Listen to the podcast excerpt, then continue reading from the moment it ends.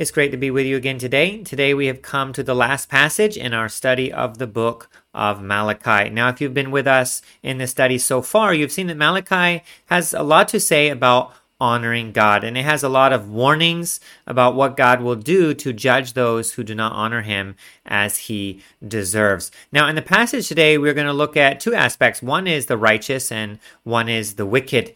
For those people who do honor God and they are faithfully following after God, then how does God view them? Uh, what will God do for them? Uh, today, there might be nations where the vast majority of people do not follow God, but hopefully you are one of the few who is faithfully following after Christ. Does he forget you? Does he remember?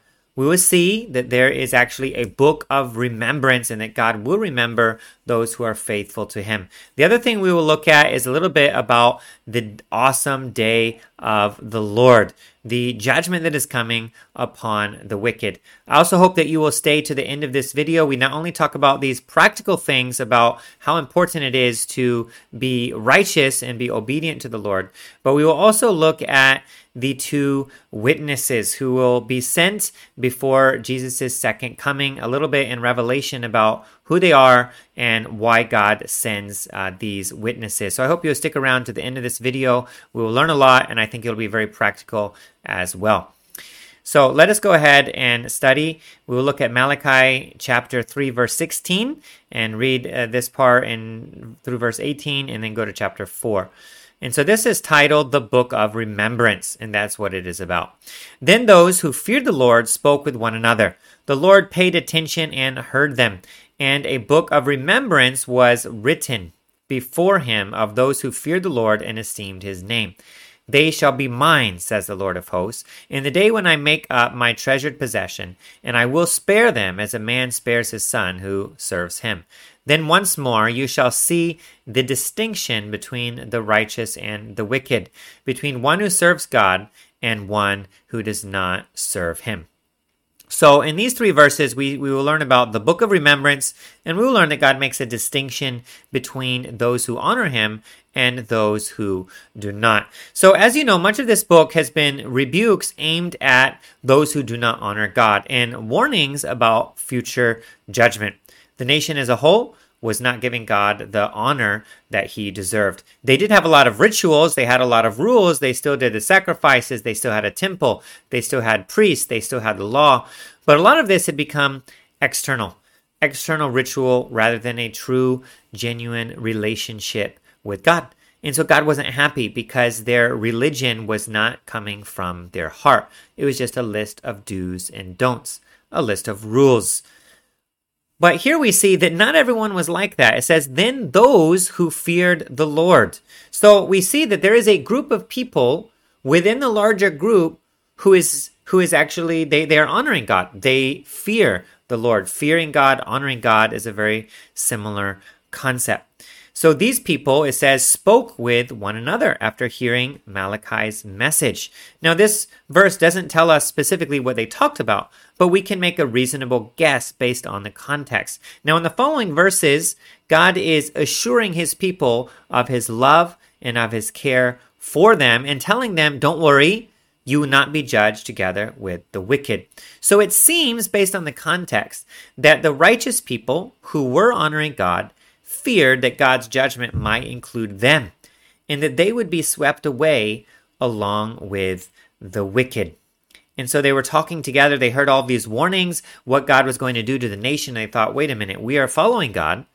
What is going to happen to us when all of our neighbors or those around us are judged according to God's warnings? And so we can learn an important lesson from this that we should remember. And that is, even though your entire nation may turn away from God, then you can still be faithful. There can still be a remnant of faithful believers. Nowadays, we see many Western countries, for example, in the in Europe, there are many countries where you will see many churches and beautiful churches, but they are largely empty And these are many nations who were very strong and they sent out missionaries. There were many healthy, vibrant church congregations, many believers uh, after the Protestant Reformation. But then over decades and over centuries, many people have turned away from God. And so some might feel, okay, uh, God is going to abandon those people and abandon those nations. But we can remember that there are still a faithful remnant. There can still be faithful followers of God in countries where others are not following after him. So don't think just because you live in a country where most people are not fearing God that you have to go their way. You can make your own choice. And we should remember the warning in Exodus 23 2 you shall not fall in with the many to do evil. Some translations say, do not follow a crowd to do evil. So, simple terms, you have a choice. You do not have to follow the crowd. And so we see that there were some in Israel who were still who were still fearing God. What happened? Well, it says the Lord paid attention and he heard it. So it's a word of comfort for those who fear the Lord, both then and now. God has not forgotten you. God has not abandoned you. God will not judge you for the sins of your neighbor. No matter how dark it gets, he still sees you. He still hears you. And so in this passage, we learn that even a book of remembrance was written for these people.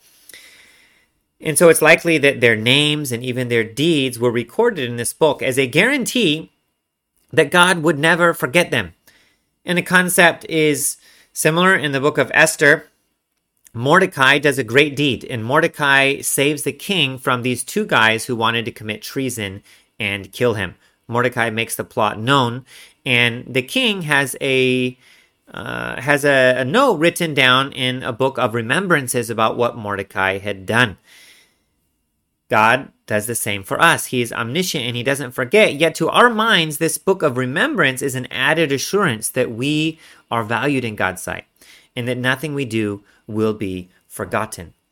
That can be a special encouragement when perhaps if you live in a country where most people do not honor God and you do, then you might be ostracized for it. You might be mocked. You might be laughed at. You might be scoffed. Maybe you have experienced that, and if not, you've probably read the news of people who have faced that scoffing and that persecution for standing up for their faith. But this passage is a reminder to encourage us, encourage us. God remembers. God remembers.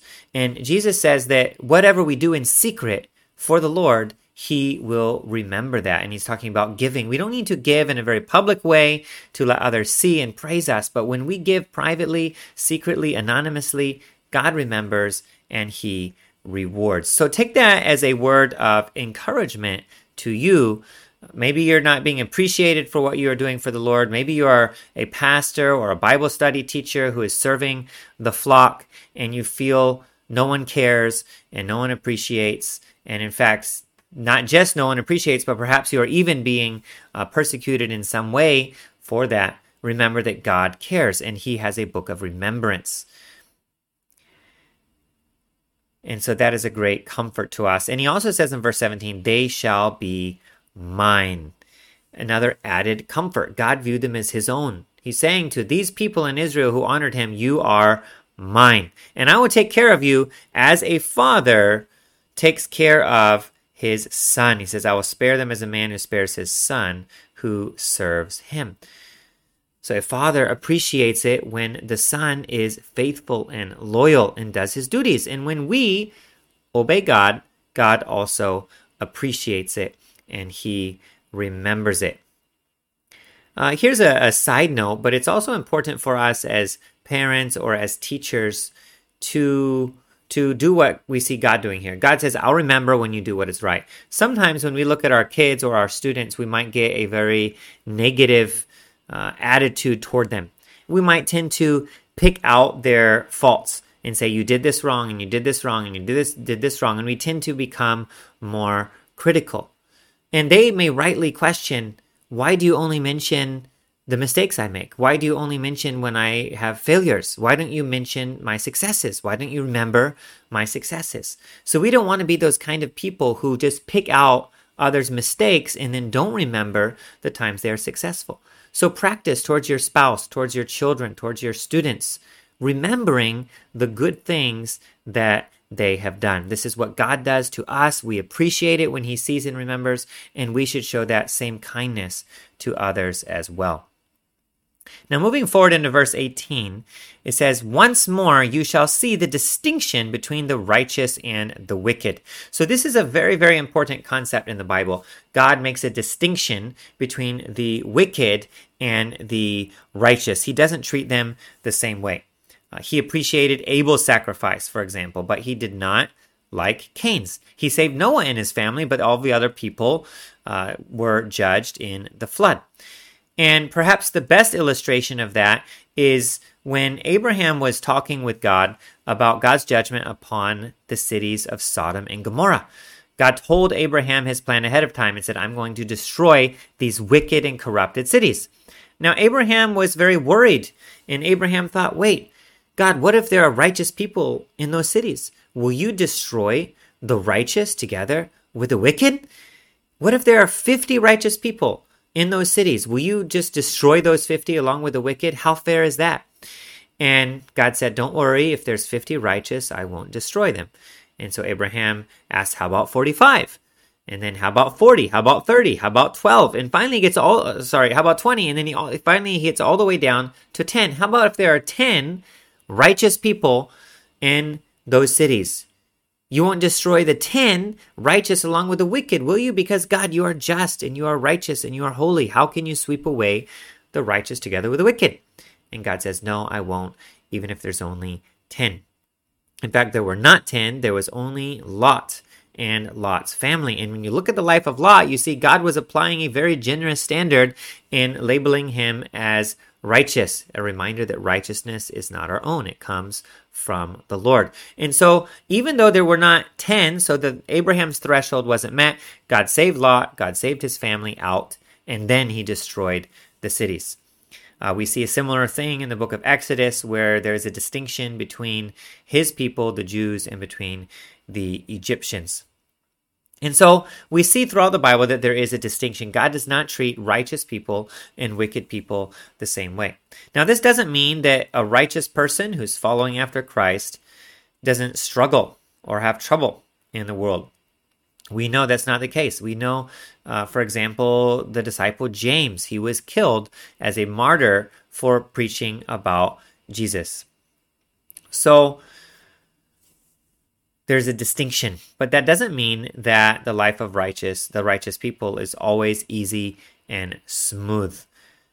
Well, what we can remember is the wicked will finally be punished while the righteous, and the righteous are, of course, made so. They're made righteous by Him. It's not our own righteousness, it's His, which He puts on us, imputes on us as a result of Christ's work on the cross. There's a different destination for the two groups. So back in 14, if you remember from the last study, people said, What profit is there in walking before the Lord? What's what's the use? Why should we serve the Lord? And the answer is if you serve the Lord, if you believe in him, you receive mercy instead of judgment.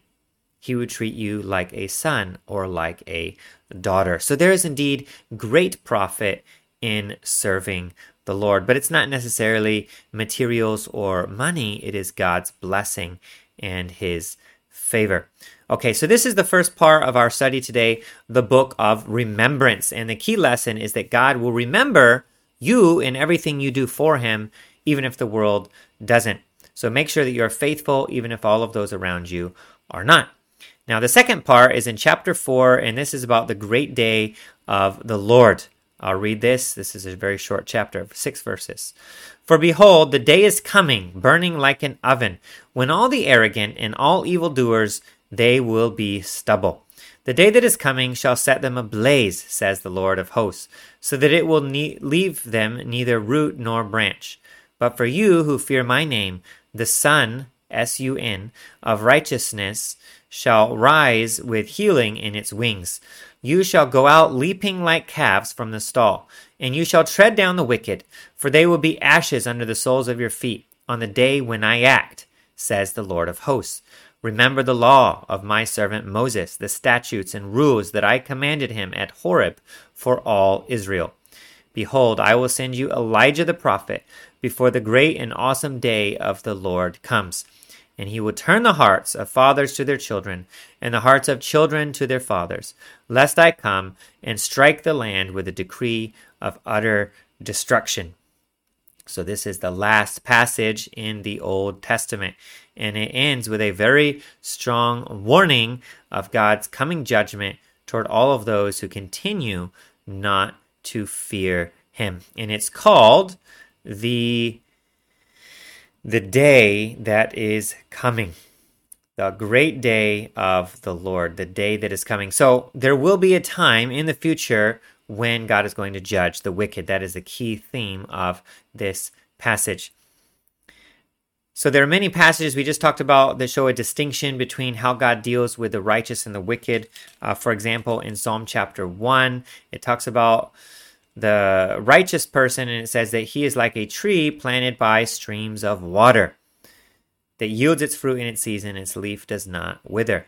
And then what about the wicked? Well, it says the wicked are like chaff that the wind drives away. So again, there's a distinction between the two.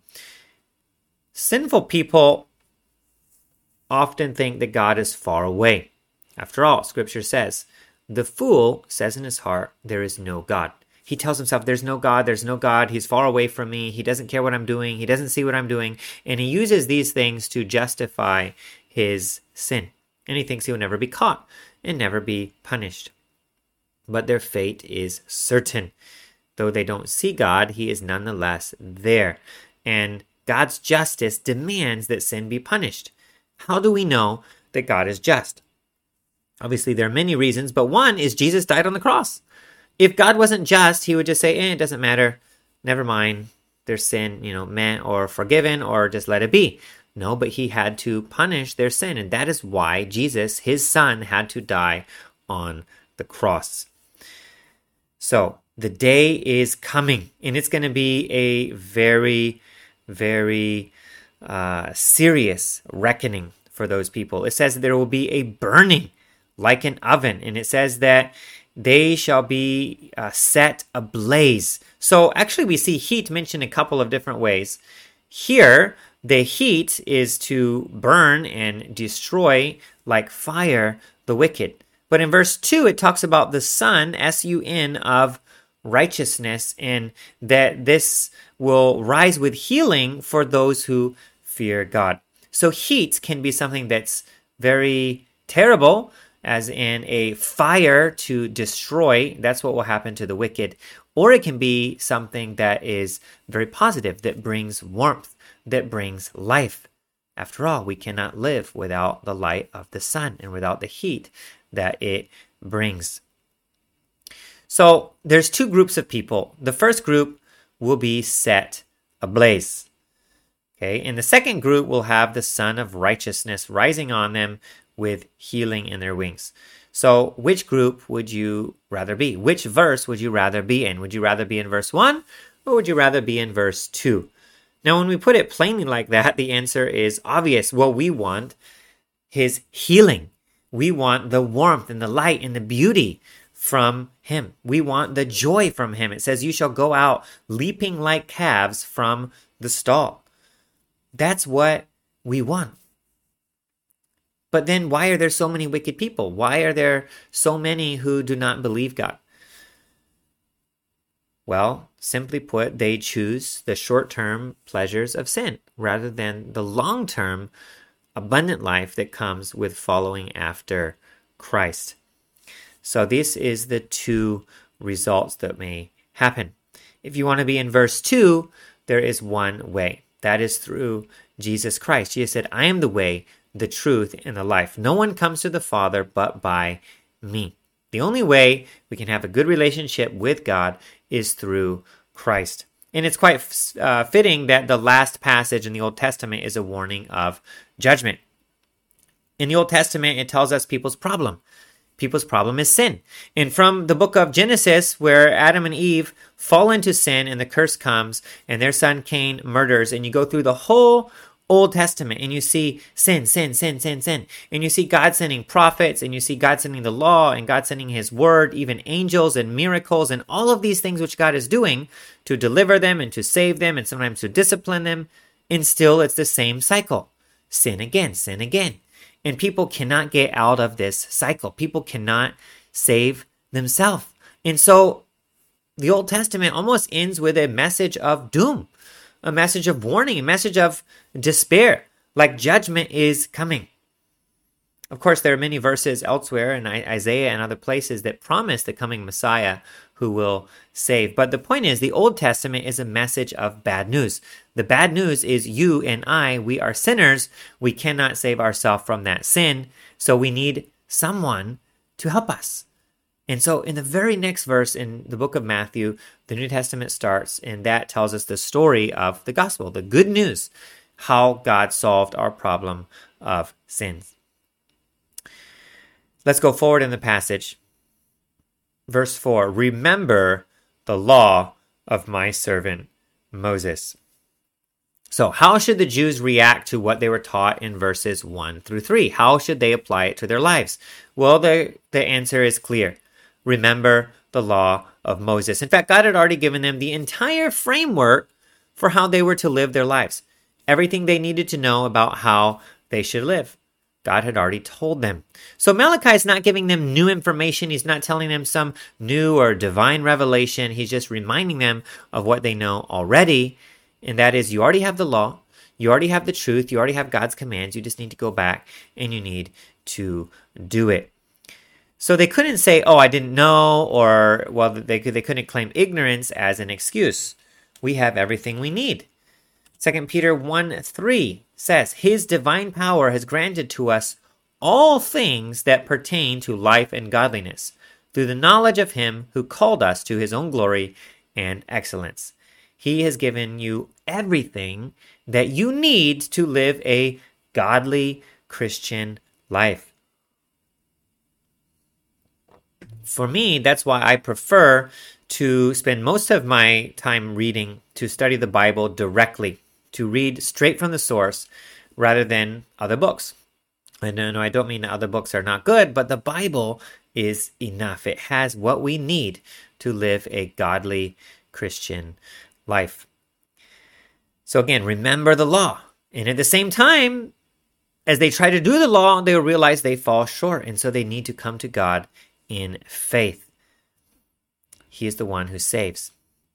Now let's go forward, verse 5. Behold, I will send you Elijah the prophet before the great and awesome day of the Lord comes. So, this uh, second coming event, this end times revelation of the Messiah, that is Jesus, is called the great and awesome day of the Lord. A fearsome day, a, a spectacle, a supernatural event. And he says, Before that comes, I will send you Elijah. And so, isn't this wonderful words of comfort again? That God is sending us warnings, that God is sending his prophets to come and tell us the truth so that we can avoid the judgment that the great and awesome day of the Lord brings. And so, throughout scripture, we see again and again, God doesn't just suddenly, boom, deliver his judgment. He sends warnings first, he sends prophets first, and he tells them this is what will happen if you don't turn back to me. And so God is so gracious at every point in human history to give people the message of good news or to give people the warning of judgment. So, what is this talking about? I will send you Elijah. At the beginning of this lesson, I said we will talk about these uh, two witnesses. Now, some scholars believe that Elijah will return before the end days, before the last days, as one of these two witnesses. The two witnesses are mentioned in Revelation 11 1 through 3. Uh, this is, okay, verse 3 I will grant authority to my two witnesses. They will prophesy for 1,260 days, clothed in sackcloth.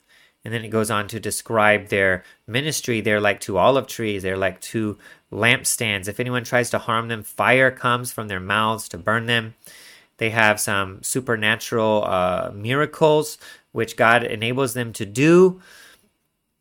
And then finally, the Antichrist will rise up and kill these two witnesses. Uh, I have done a study on Revel- the whole book of Revelation, also Revelation 11. You can check that out for more information on these witnesses. But today we will keep it fairly simple and to the point.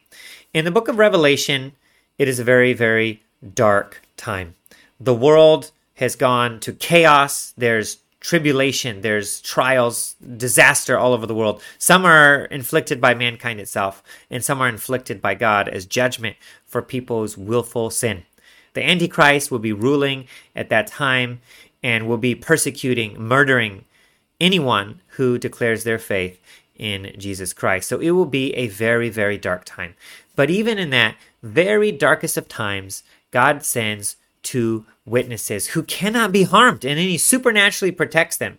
Almost puts a force field shield around them so that no one can do anything to them. And you can bet the Antichrist will try to do it if he could. They will be protected, and their witness will go out, and people will hear and will know the truth. So, at every stage in human history, even in the future, in the darkest of the dark times, God sends a light God sends his prophet, his witness, to tell us the truth so that people always have an opportunity to repent. Um, now, I believe personally that Elijah is probably one of these two witnesses. Uh, one reason is, well, here it says that he's going to send Elijah before the great and awesome day of the Lord. Now, some apply this to John the Baptist, and it's true that John the Baptist kind of figuratively fulfilled uh, the role of Elijah. He was a type of Elijah. Um, but Hebrews 9:27 says that it's appointed for man to die once, and after that comes judgment. So this verse uh, reminds us that, in, at least generally, people die, and so Elijah didn't die. Actually, Enoch also didn't die. Perhaps God took them first to heaven because he says, Later I'm going to send you down again to finish your prophetic ministry. That will be during the end times of Revelation. So I tend to believe that these two uh, witnesses in Revelation are likely uh, Elijah and Enoch. Um, I could be wrong. This is somewhat speculation. The point is not worth arguing over. Again, the main point is God cares enough about his chosen people to send spirit filled prophets to them. Many were rejected, many were persecuted, but God will keep on doing it. So we see God's great mercy and his great patience, giving chance after chance after chance, long after people do not deserve any more chances. So the picture we get when we look at judgment is not okay, God is an arbitrary or a capricious judge just waiting to deal out his judgment instantly upon those who disobey him. Not at all. He's very merciful and he's very gracious and he's very patient. He sends many, many, many warnings and he's constantly encouraging and pleading with people to turn to him before it is too late. And yet at the same time, he's just and judgment will come to those who continue to rebel. Okay, let's come to the very last verse in the Old Testament verse 6. It says, He, that's talking about Elijah, will turn the hearts of fathers to their children and the hearts of children to their fathers. So he will restore the hearts of the people. Mentioning the word heart shows that repentance needs to take place and it comes from the heart. Heart change is real change. And this heart change will bring about a great many changes in their lives including restored family relationships. One thing that sin does is it destroys people's relationship with each other. Marriages, families, neighbors, sin destroys all of these relationships. But what we see in verse 6 is when people repent and come back to the Lord, it mani- that their changed heart manifests itself in the way that their relationships improve with others. And once again, you see love from person to person. And so in the New Testament, we see that the key Christian characteristic is love. 1 Corinthians 13 shows us that love is the center. So when people repent and come back to God, their hearts will be filled with love and they will start loving those around them, even people they found it very hard to love before. Okay, and again, a final warning if people do not turn to him, if people do not honor him, then he would come and strike the land with a decree of utter destruction. So, what we see is two paths the path of the wicked who says, I don't care about God, I don't care about his laws, I want to satisfy myself. And you see the path of the righteous, the person who says, I've heard from God, I've heard his message, I want to believe in him, I want to confess my sins, I want to follow him. Two distinct paths will lead to two distinct destinations. One leads to destruction. That's the broad way that leads to destruction. And one is the narrow road, which leads to eternal life. Which path are you on? The message from Malachi is that we are to honor God. We're to honor God in our heart, in our mind. We're to honor God in our home, in our family, in our community, in our church. And we're to honor Him by respecting His word and by obeying what He's called us to do and confessing when we fall short.